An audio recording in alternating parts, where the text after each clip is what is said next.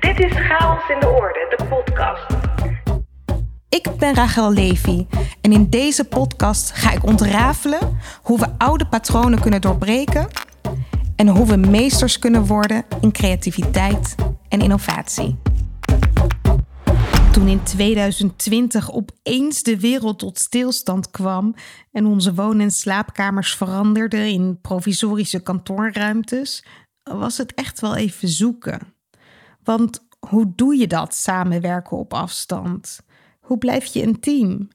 Hoe werk je met elkaar aan oplossingen voor uitdagende vraagstukken?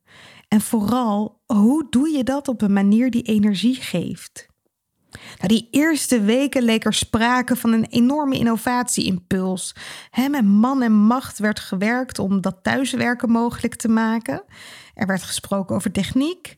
Welk platform is veilig om te gebruiken? En over de menselijke kant, de balans tussen werk en privé. Maar toen die basis eenmaal goed op orde was en in korte tijd alle organisaties wel zo'n beetje de omslag hadden gemaakt naar het werken op afstand, bleef het ineens akelig stil. De innovatieimpuls kwam net zo snel tot stilstand als die was ontstaan. Maar niet bij Esther van der Storm. Esther nam geen genoegen met alleen maar de mogelijkheid tot thuiswerken. Want met haar stormpunt werkte ze aan creativiteit in organisaties. En het kon toch niet zo zijn dat die creativiteit voor onbepaalde tijd de ijskast in moest? Het was een feestje om te zien hoe Esther in korte tijd creativiteit in het online werken wist te brengen.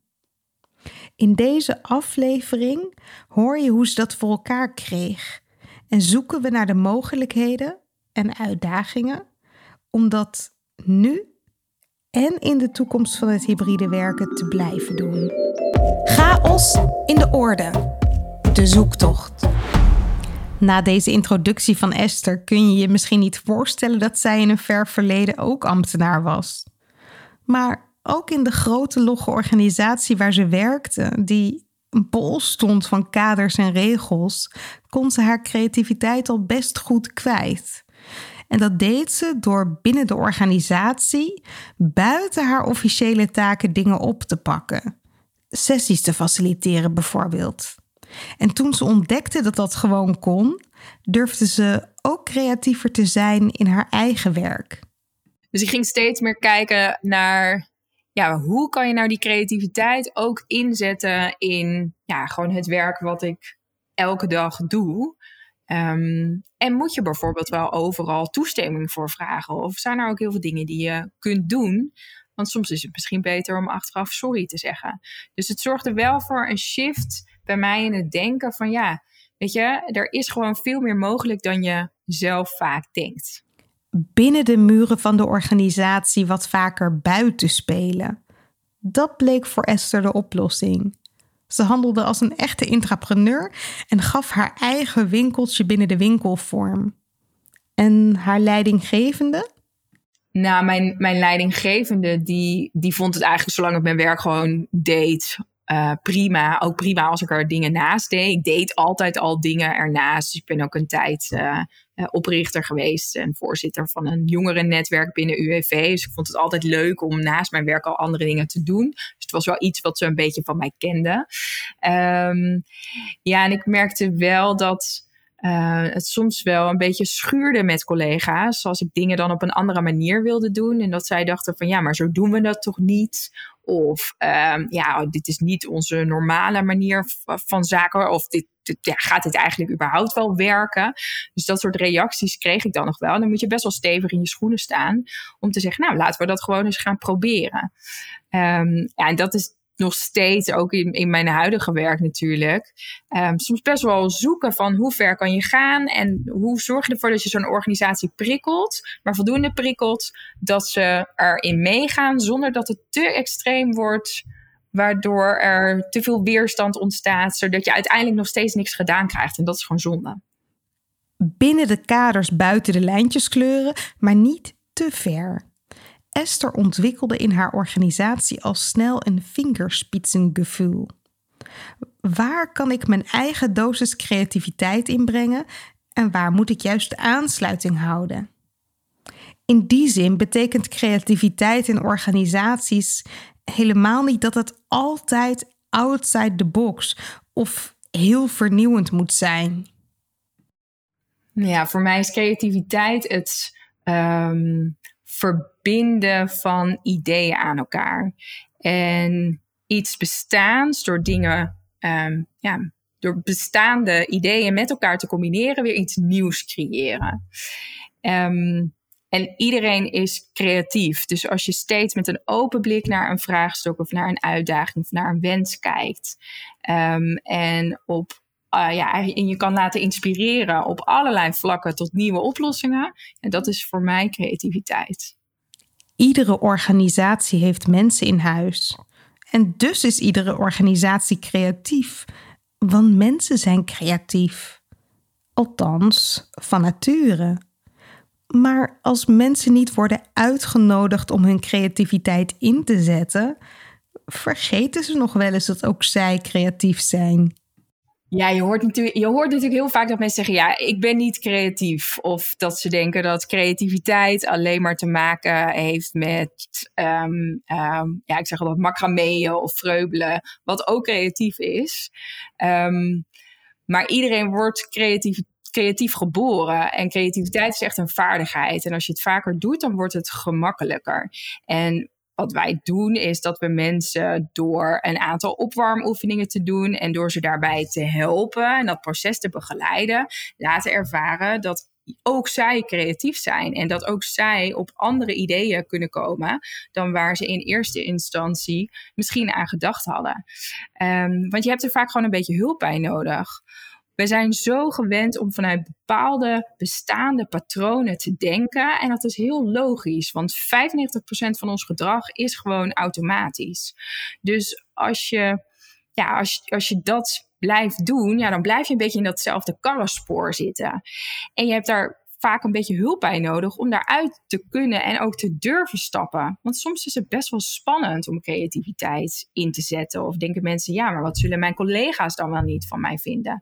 Dus door dat proces ook te begeleiden, dat bespreekbaar te maken, wat, ook wat luchtige oefeningen te doen, zodat mensen zich comfortabel voelen, ja, merk je dat je een sfeer kunt creëren waarin mensen wel alles te durven te zeggen wat in ze opkomt, wel met die nieuwe ideeën durven te komen.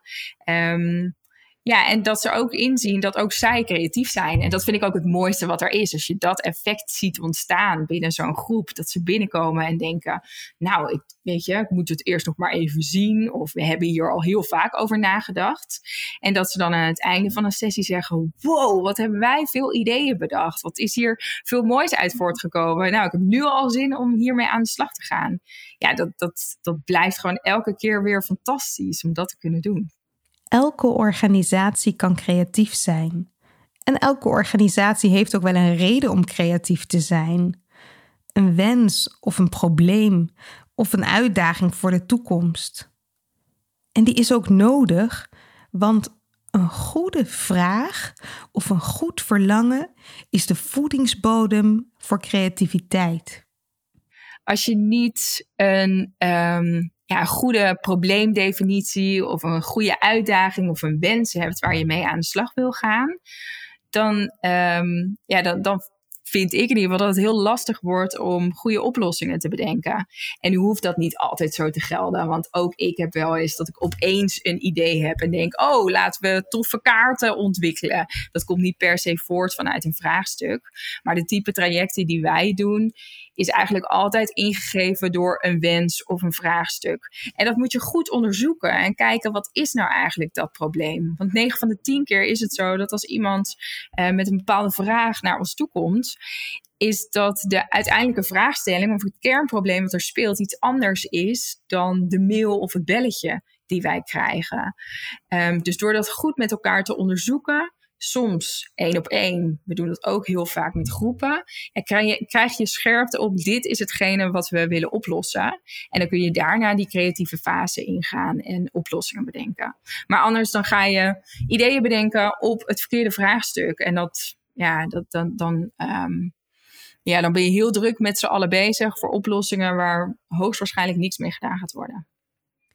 Een goede vraag is het begin, de uitnodiging om in de denkstand te komen, als het ware. En de ene vraag nodigt meer uit om met elkaar in beweging te komen dan de ander.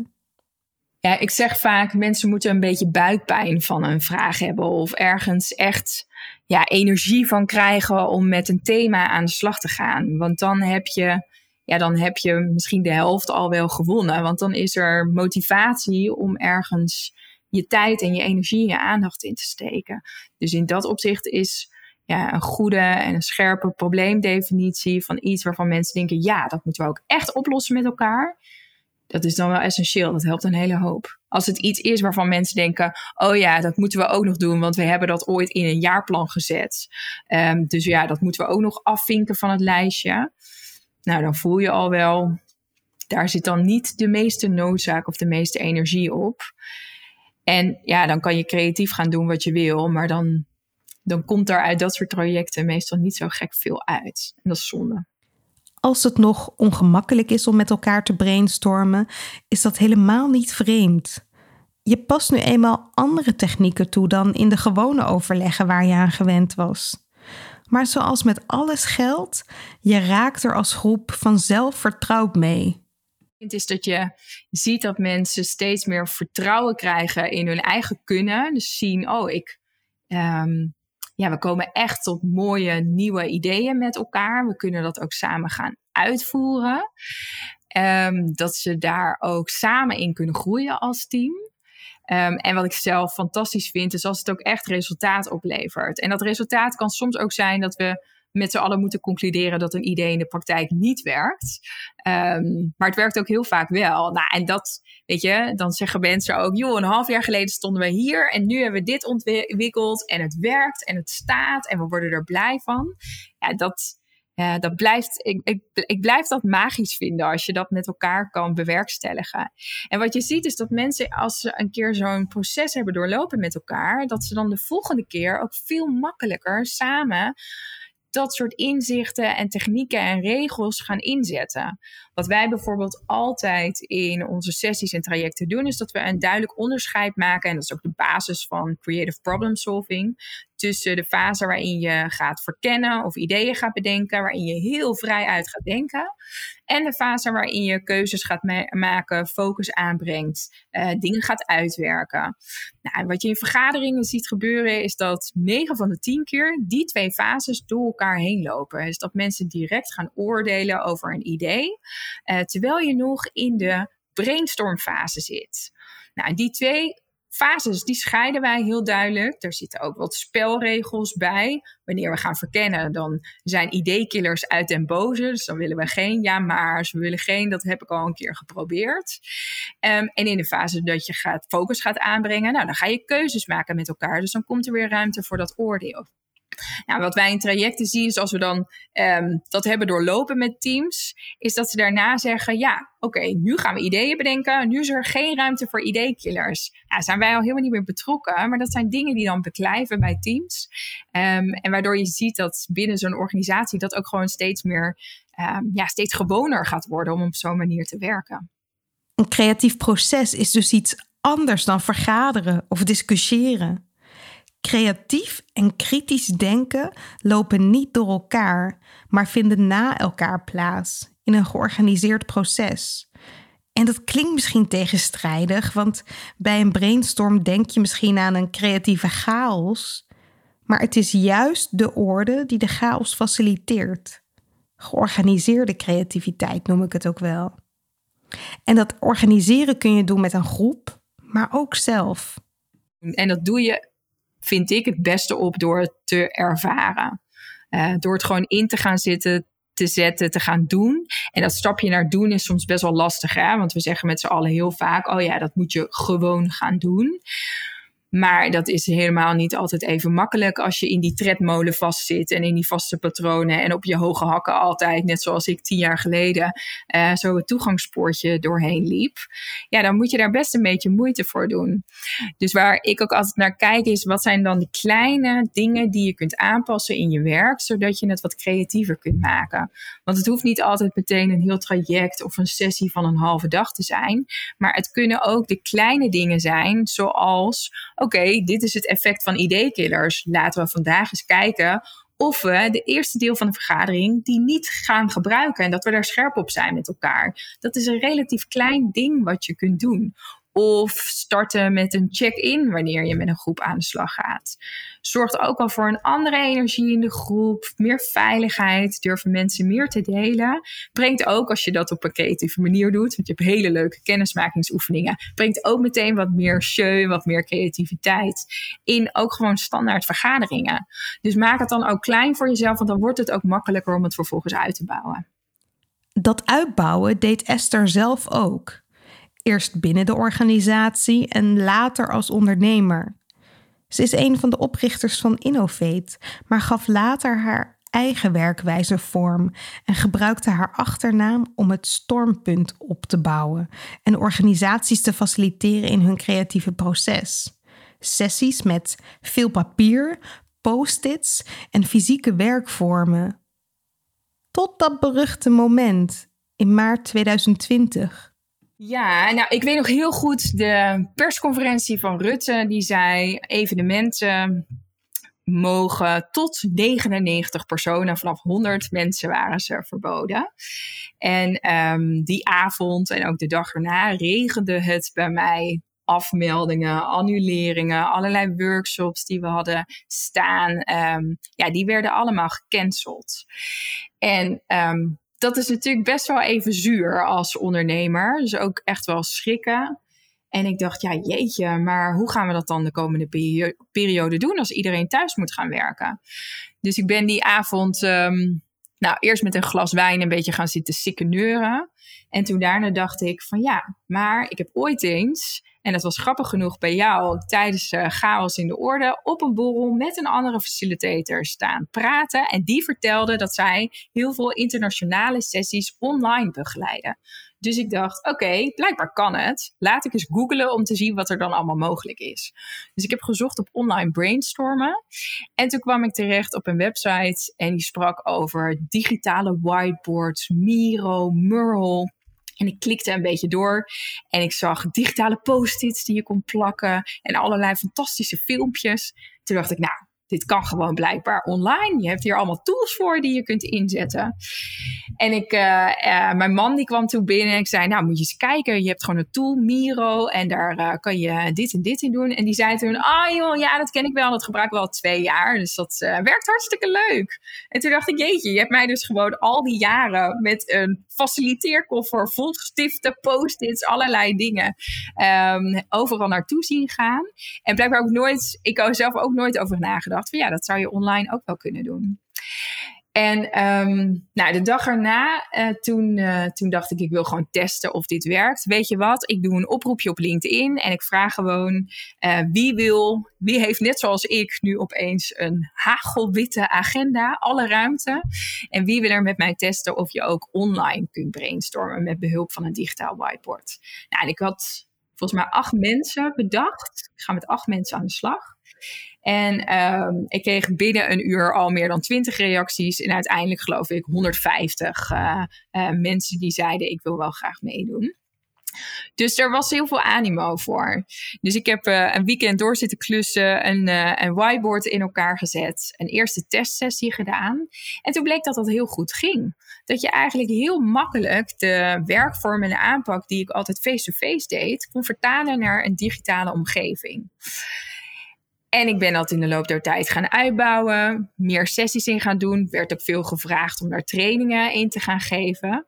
En uiteindelijk hebben wij in de anderhalf jaar sinds um, de uitbraak van corona uh, een kleine 500 online sessies begeleid met behulp van een digitaal whiteboard.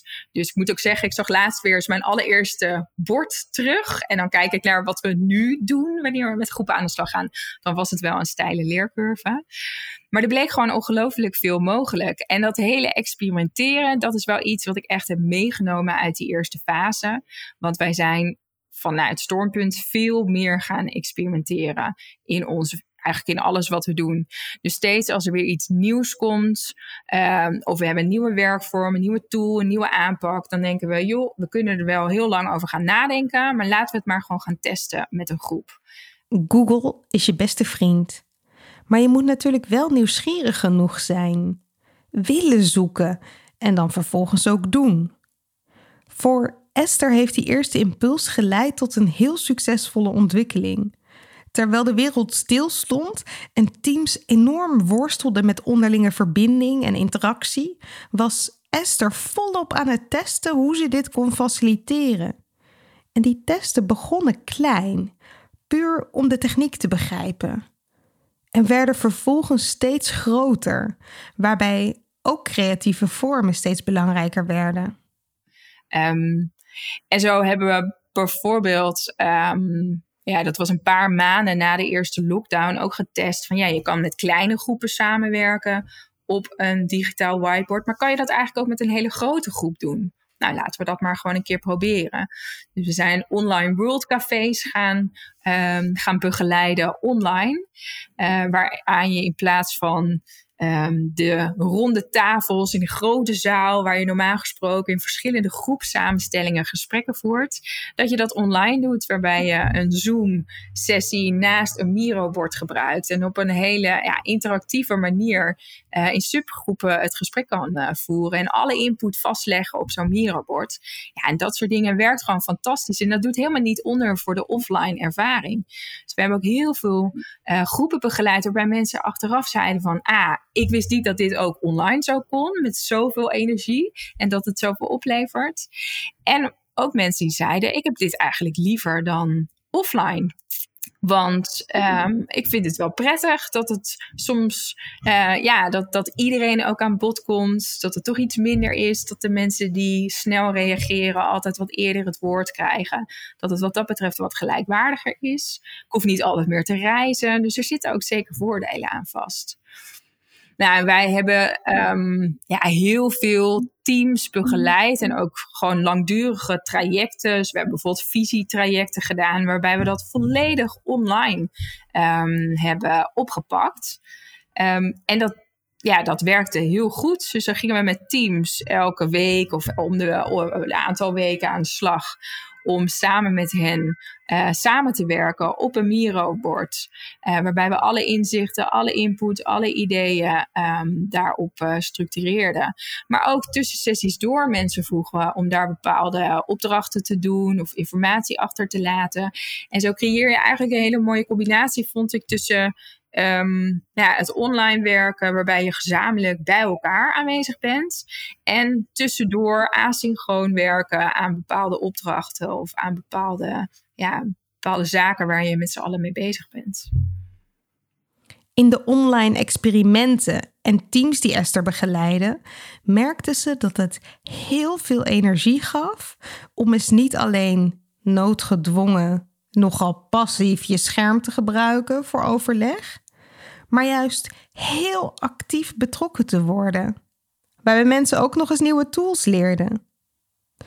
Toch ziet Esther ook veel organisaties die kennelijk niet hebben gegoogeld of die niet actief op zoek zijn gegaan naar een energieke manier van samenwerken via het scherm ja, dat online, weet je, alles duurt zo lang en weet je, saai vergaderingen. En dan denk ik gewoon, oh, dat vind ik zo jammer, want dan heb je in anderhalf jaar gewoon niet ervaren wat ook de kracht van het online werken is. En we hebben nu nog steeds, we begeleiden nog steeds uh, best veel online sessies, dat mensen zeggen, jeetje, zo kan het blijkbaar ook. Had ik dat maar eerder geweten. En dat, ja, ik, ik, dat vind ik soms best wel jammer. Dan denk ik, jeetje, want er kan echt heel veel en het kan ook heel leuk. En um, met heel veel energie. Alleen je moet wel, ja, je moet de dingen gewoon net op een goede manier vertalen en aanpassen naar het online. Want het is natuurlijk anders dan wanneer je met elkaar in de ruimte bent. Dat Esther zoveel leuke dingen ontdekte over online samenwerken op een creatieve manier, bleef niet onopgemerkt. Steeds meer organisaties wilden wel eens ervaren hoe het ook anders kon. Toch was dat geen garantie voor draagvlak in de groepen die Esther mocht faciliteren. Het waren vaak de opdrachtgevers die het experiment wel zagen zitten, maar de deelnemers niet. Want ik heb heel veel deelnemers gehad die niet heel erg gelukkig waren met het feit dat we dit op deze manier deden. Wij hebben heel veel sessies begeleid waarbij deelnemers de digitale zaal binnenkwamen en zeiden: Jeetje, moeten we nou echt drie uur online aan de slag gaan? Kan het niet gewoon in een uurtje? Of ook wel weerstand op de tool. Moet ik nou zo'n Miro-bord gebruiken? Dat kan ik niet, dat weet ik niet. Het is te ingewikkeld. Uh, dat kost te veel tijd ja, dat, dat maak je natuurlijk regelmatig mee. En vaak zit het er maar in dat mensen ofwel het een beetje spannend vinden. Dus dan moet je ze gewoon technisch even goed op weg helpen. Om ook te laten zien van joh, het valt wel mee met hoe ingewikkeld het is.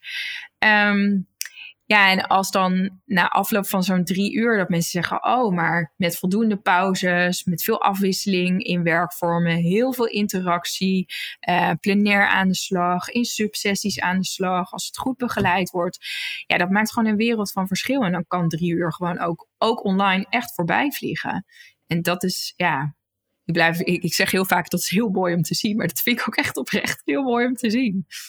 Een van de voorwaarden om een goede online sessie met elkaar te hebben, is dat de techniek op orde is en dat mensen ook technisch goed begeleid worden. Dat heb je na een flink aantal sessies natuurlijk wel. Dan weet je heel goed wat de technische issues kunnen zijn, hoe je mensen daarin op weg kunt helpen. We hebben hele goede technische hosts die we inzetten op sessies die wat groter zijn, die, ja, die gewoon heel goed mensen kunnen begeleiden. En soms is het misschien naast het feit dat je kunt uitleggen waar de knopjes zitten, ook even ja, een beetje een soort coachende rol van oké, weet je, het komt allemaal goed, we gaan je op weg helpen. En dat soort dingen maken ook wel het verschil. Maar uiteindelijk wil je wel online natuurlijk, weet je, dat wil je offline, maar online qua techniek ook, dat iedereen gewoon mee kan doen. Dat iedereen kan participeren op wat voor manier dan ook coaching op de technische aspecten van online samenwerken helpt mensen om over hun koudwatervrees heen te komen. In veel organisaties bleek de algehele digivaardigheid toch best wel een uitdaging. En terwijl organisaties nog een flinke stap kunnen maken in het benutten van online tools, staat de volgende uitdaging alweer voor de deur: het hybride werken. Jij bent met drie collega's gezamenlijk in één ruimte op kantoor. Een ander werkt vanuit huis en de volgende vanuit een heel andere locatie. Best lastig, maar ook een leuk experiment. Ja, met het hybride um, geldt eigenlijk hetzelfde. Dat in, nou, ik geloof juni uh, afgelopen jaar, toen um, toen zagen we natuurlijk, oh ja, straks mogen we weer naar kantoor. Dan zal het hybride gaan worden. Maar hoe werkt dat dan eigenlijk als je hybride samenkomt? Wat werkt er dan goed? Wat werkt er niet goed? Wat heb je voor techniek nodig? Wat voor werkvormen werken er dan? Ja, en toen zaten we als team te kijken en toen dachten we dat moeten we gewoon testen. En onze eerste test was echt mega knullig. Want we zaten nog op ons oude kantoor. Dat was de hele kleine kamers hadden we daar. Was totaal eigenlijk niet geschikt om uh, een sessie te begeleiden. Maar we dachten, we gaan het gewoon doen. En we hadden een klein schermpje waar we op werkten. En, uh, en onze gewone sessiemicrofoons gebruikten we. Nou, die waren ook niet al te geschikt. Um, en een oproepje gedaan aan mensen. Wie wil dat met ons testen? Een aantal online deelnemers, een aantal offline deelnemers. En gewoon maar kijken. Hoe gaat het dan als we dat doen? En uh, een van de grootste inzichten vond ik, waar ik in mijn oude patroon dacht: oké, ik sta hier in de zaal, dus ik ben degene die alles begeleidt. Ik geef de instructies, ik doe de uitleg. Bleek dat hybride echt voor geen meter te werken. Dus al na um, het eerste uur zeiden we: oké, we moeten omschakelen. Mijn collega Judith, die zat online. Ga jij maar de rest van de sessie de instructies geven? Want ik was met een soort pingpongwedstrijd bezig. Ik had de mensen in de zaal, ik had de mensen online, die wilde ik ook veel aandacht geven. Dan vergat de mensen in de zaal. Maar die zaten weer naar het scherm te kijken waar we de Zoom op hadden gezet. Dus uiteindelijk was dat een van de grootste inzichten van degene die online de sessie begeleidt, online facilitator. Dat is een veel betere begeleider dan degene die op locatie aanwezig is. Die is veel meer ondersteunend. Nou, en als we dat experiment niet hadden gedaan, dan waren we dat soort dingen waren we nooit achtergekomen. Nou, en inmiddels zitten we hier nu. We hebben een grote locatie. Daar kunnen we hele toffe offline sessies begeleiden, maar ook hybride sessies. Um, en ook qua techniek, wat is daar nou handig voor? Kijk, het is gewoon belangrijk dat je mensen goed kunt zien, goed kunt verstaan. Dus techniek, daar is, vind ik ook nu heel veel aandacht voor. Dat mensen zeggen, oh ja, wat voor microfoon moet je gebruiken? Wat voor camera's? Een 360 graden camera. Is dus ook allemaal echt wel goed om je in te verdiepen. Maar als je dan vervolgens al die technische faciliteiten goed op orde hebt. Maar je gaat eigenlijk gewoon een beetje standaard zitten vergaderen op locatie. En oh ja, er zijn ook nog een paar mensen die online deelnemen. Wat moet je daar eigenlijk mee? Ja, dan gaat dat natuurlijk niet heel lekker werken. En dat zijn ook wel de eerste geluiden die wij veel terugkrijgen. Dat mensen zeggen, ik zat bij een, een, een hybride vergadering, deed online mee, maar ik had net zo goed onder de tafel kunnen gaan zitten, want het was bijna alsof ik er niet bij was. En daar zijn gewoon best wel veel, ook wel wat simpele tips en tricks voor om ervoor te zorgen dat je die verbinding creëert tussen de offline en de online deelnemers. Bij samenwerken geldt een heel belangrijk uitgangspunt. Je doet het samen. En de grootste valkuil van hybride werken is het gedoogbeleid, waarbij een soort hiërarchie ontstaat. wie live is, is belangrijk en wie online meekijkt, niet. Dat is voor de betrokkenheid en de samenwerking natuurlijk niet echt bevorderlijk. Hier komen een paar handige tips en trucs van Esther. Wat voor ons een belangrijke is, is dat wij werken met twee facilitators. Dus dat er twee mensen zijn die um, een faciliterende rol hebben tijdens een sessie of tijdens een vergadering. Eén iemand die doet dat online. Um, en dat is degene die eigenlijk een proces leidt. Dus de voorzitter of wij noemen dat dan de, de facilitator. Die instructies geeft of zorgt dat iedereen voldoende aan bod komt. En degene op locatie die ook kan helpen met de techniek. Of ook even ja, als een soort van vertaalbuis soms kan, kan fungeren als dat nodig is binnen de groep.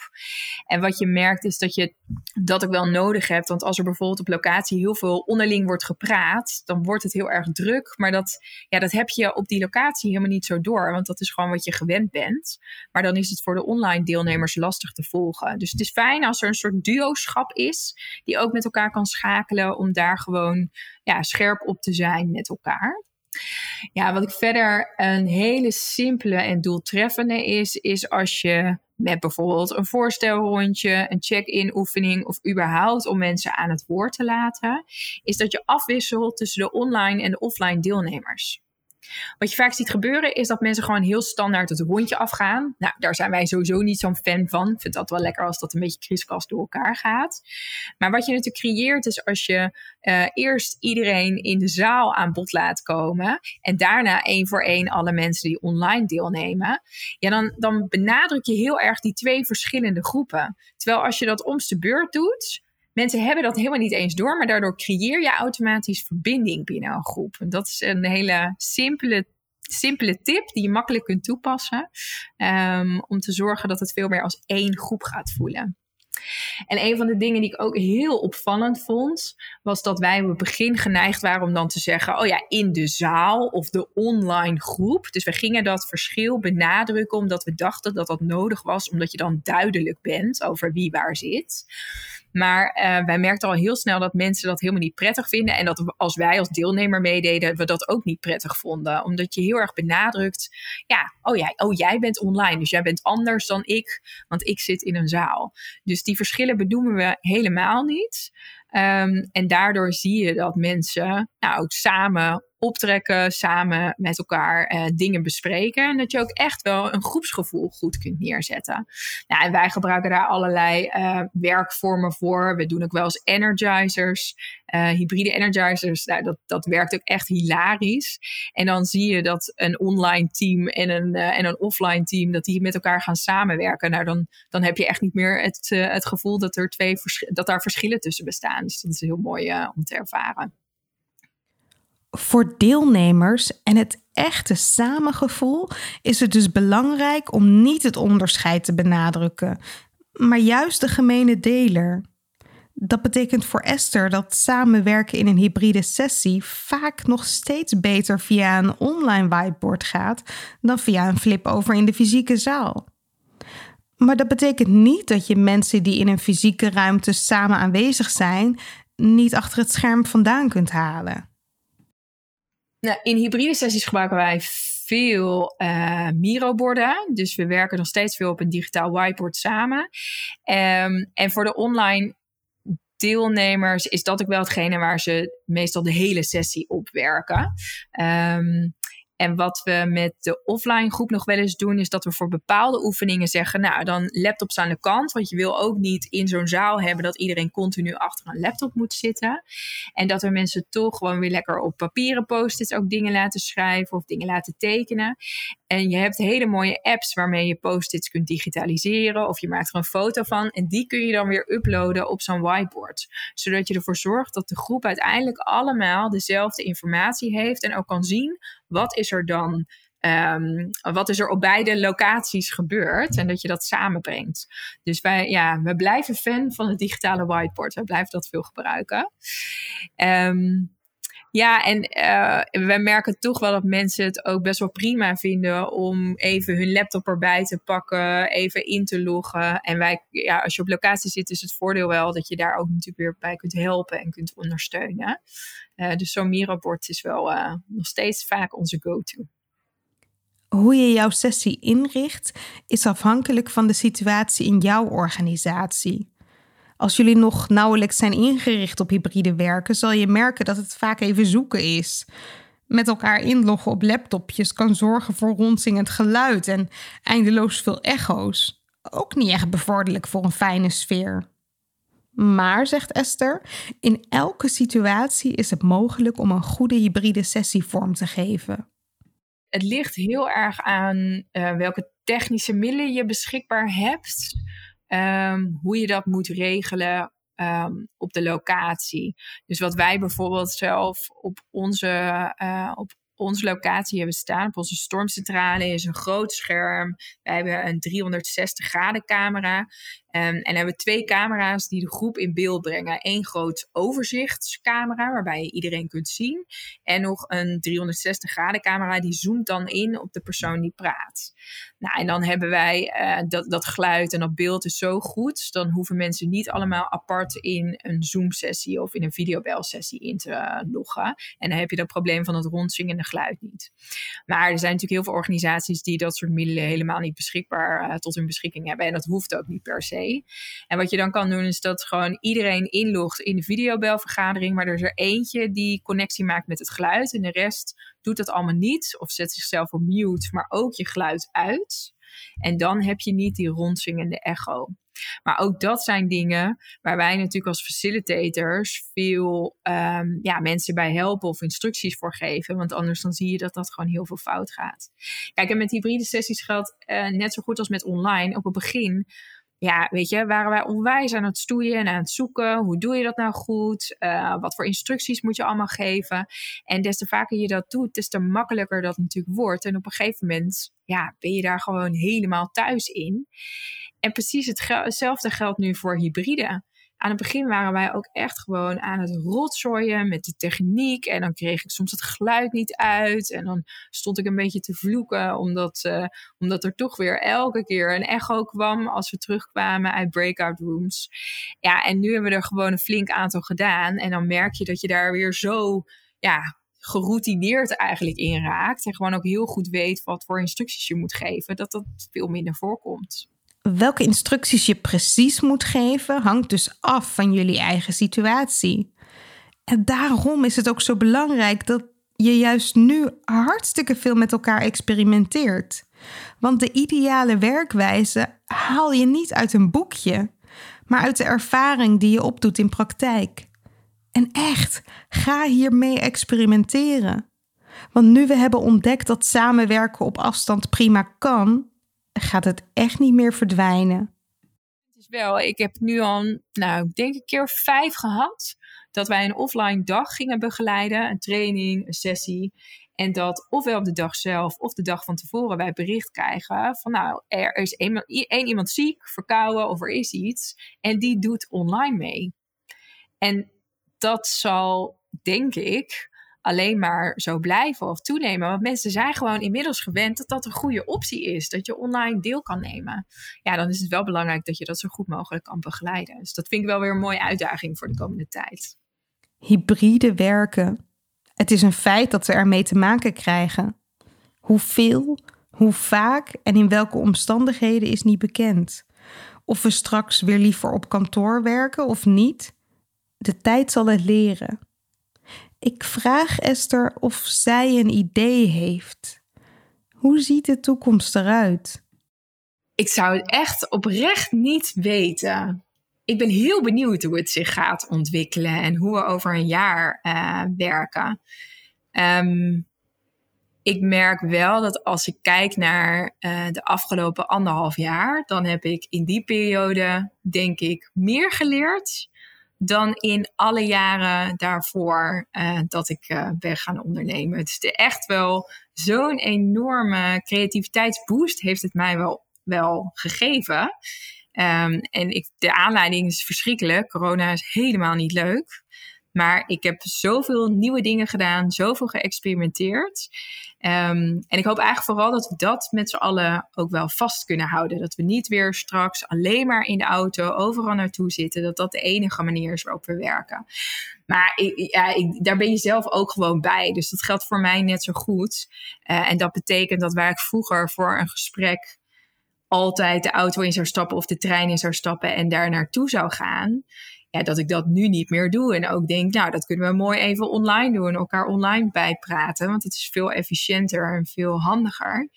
Um, ja, ik, ik, ja, ik vind het mooi als we dat kunnen, kunnen vasthouden. Maar als je vraagt hoe, ja, wat wordt straks de verhouding van de sessies die wij online doen en die wij offline doen? Ik durf daar echt inmiddels geen uh, voorspelling voor te geven. Dus we gaan het gewoon zien. Deze tijd nodigt ons uit om niet alleen te praten over lerende organisaties, maar ook echt lerend te zijn. Om met elkaar flink de mist in te gaan en daardoor te ontdekken wat wel en niet werkt. Bij zo'n experimentele manier van werken hoort een groeimindset. Kijk altijd naar het kleinste stapje wat je kunt zetten voor jezelf om dingen een beetje anders te doen. En durf daarbij ook gewoon je comfortzone te verlaten. Dus als je het spannend vindt, dan is dat vaak een heel goed teken. Want dat betekent dat je iets nieuws doet, dat je leert. Dat is van tevoren vind ik in ieder geval altijd rete ingewikkeld. Ik denk, nou, minstens één keer per week wel. Waarom doe je jezelf dit aan, Esther? Maar uiteindelijk levert dat zoveel mooie nieuwe dingen op. Dus zet kleine stapjes, doe dingen die voor jou uitdagend zijn. Um, en um, heb er vooral heel veel plezier in. Dat is, uh, als je dingen doet waar je blij van wordt en waar je energie van krijgt, dan is dat het mooiste wat er is. Chaos in de orde. De zoektocht. Esther is een rolmodel voor leren door te doen. In plaats van veel tijd, geld en energie te stoppen in het maken van plannen, verkent ze de mogelijkheden en ook de onmogelijkheden van creativiteit en het hybride werken door het gewoon te doen. Met haar mindset dat alles is uit te vogelen, vogelt ze ook alles uit. Organisaties die nu nog worstelen met de vraag hoe ze hybride werken kunnen voortzetten als er straks mensen op kantoor komen werken en anderen liever thuis of op een andere locatie zijn, kunnen een voorbeeld nemen aan deze manier van werken. Iedere organisatie kan een stormpunt zijn. Door experiment voor experiment uit te proberen of iets werkt, kom je er vanzelf achter. Welke vorm zorgt voor betrokkenheid en welke niet? Wie voelt zich deel van het gesprek en wie niet? Waar komt energie vrij en waar lekt die juist weg? Als je Stormpunt volgt op LinkedIn, blijf je als eerste op de hoogte van alle experimenten. Vaak mag je ook meedoen en je aanmelden als proefkonijn. Zo kun je de experimenten van dichtbij meemaken en ervaren hoe leuk het is ongeacht de uitkomst. Want een mislukt experiment is wel een waardevolle les. En als je toch op LinkedIn bent, maak dan direct even connectie met ons. Esther van der Storm en ik, Rachel Levy. Creativiteit, innovatie. Het lijkt omgeven door een mysterieuze mist. Een geheim voor briljante breinen en getalenteerde kunstenaars. En toch, het moet toch voor iedereen toegankelijk zijn? Aflevering voor aflevering graaf ik steeds een stukje dieper. Ben jij enthousiast? Abonneer je dan op deze podcast en laat een review achter in de app waarmee je luistert. Hoe meer reviews we ontvangen, hoe meer mensen deze podcast kunnen vinden. Zo zorgen we samen voor meer chaos in de orde.